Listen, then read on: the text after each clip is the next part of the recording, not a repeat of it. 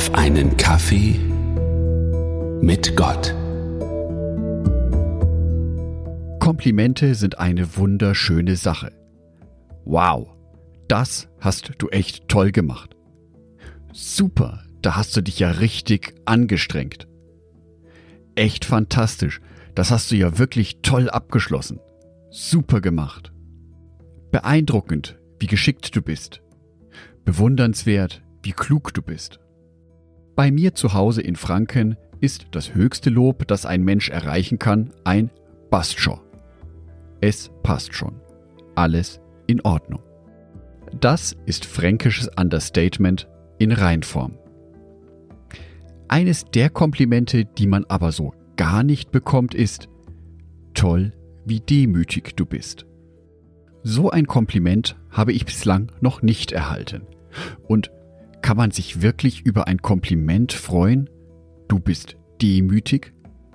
Eigentlich wollen wir doch alle die strahlenden Helden sein, die selbstbewusst sind. Es muss ja nicht gleich ins Überhebliche gehen. Einfach ganz normal halt. Ein bewusst demütiges Verhalten ziehen die meisten von uns vermutlich nicht gleich in Betracht. Und doch gibt es da diese Aufforderung von Gott. Epheser 4, Vers 2 Seid freundlich und demütig, geduldig im Umgang miteinander. Ertragt einander voller Liebe. Freundlich im Umgang miteinander? Ja. Geduldig? Naja. Einander voller Liebe ertragen wird schon schwieriger. Aber demütig sein? Hier steht es. Seid freundlich und demütig.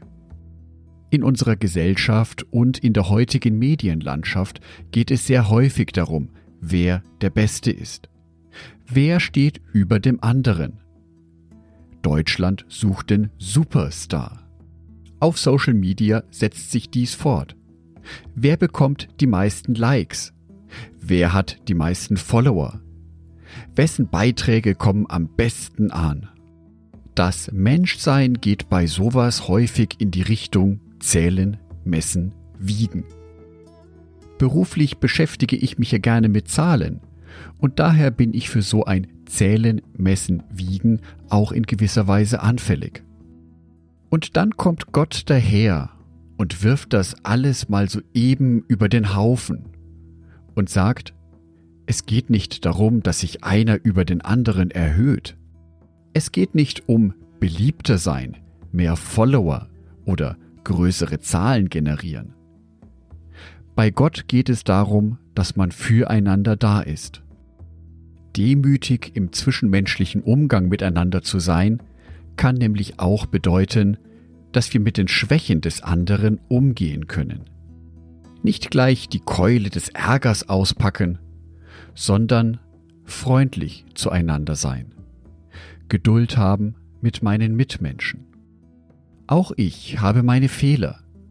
Und dann bin ich sehr dankbar dafür, wenn jemand anders gnädig mit diesen Fehlern umgeht, Geduld mit mir hat, mich in Liebe erträgt.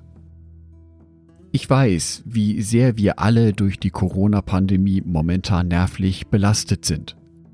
Da kann so ein Geduldsfaden auch schon mal etwas eher reißen. Trotzdem gilt das Wort von Gott. Wir sollen zueinander freundlich und demütig sein, geduldig im Umgang miteinander. Ich denke, wenn es uns häufiger gelingen würde, dieses Bibelwort zu beherzigen, dann wäre unsere Gesellschaft ein klein wenig besser. Aber es geht ja gar nicht um die Gesellschaft als solches, sondern um die Menschen in meiner direkten Umgebung. Dies ist das Feld, in dem ich aber auch indem du tätig werden kannst, um geduldig zu werden mit unseren Mitmenschen, um Verständnis für sie aufzubringen. Ich bin mir auch ziemlich sicher, dass es solche demütigen Menschen bereits jetzt, heute in unserem Alltag schon gibt. Nur sind dies häufig die Menschen, die eher ganz hinten in der Gemeinde sitzen, die sehr still und leise sind und deswegen weniger auffallen.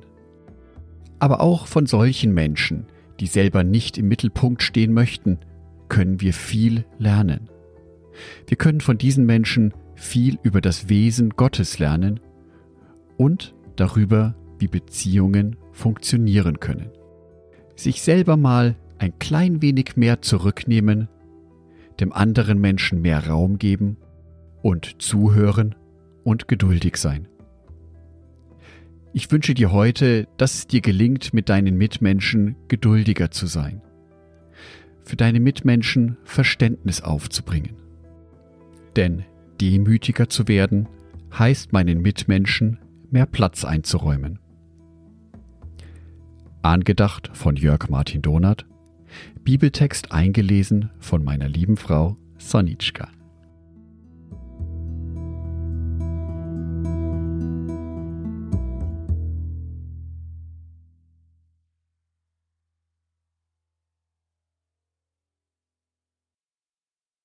Ein herzliches Dankeschön an alle meine Patreons, die es mir ermöglichen, weiterhin den Podcast auf einen Kaffee mit Gott zu produzieren. Herzlichen Dank an Sonitschka und an Andreas Pfeiffer. Auf Patreon kannst du mich bereits mit einem Euro monatlich unterstützen. Oder du lässt mir ein paar Sterne da. Das sagt dem Algorithmus nämlich, dass dies ein guter Podcast ist und wird so mehr Menschen angezeigt. Vielen Dank schon vorab.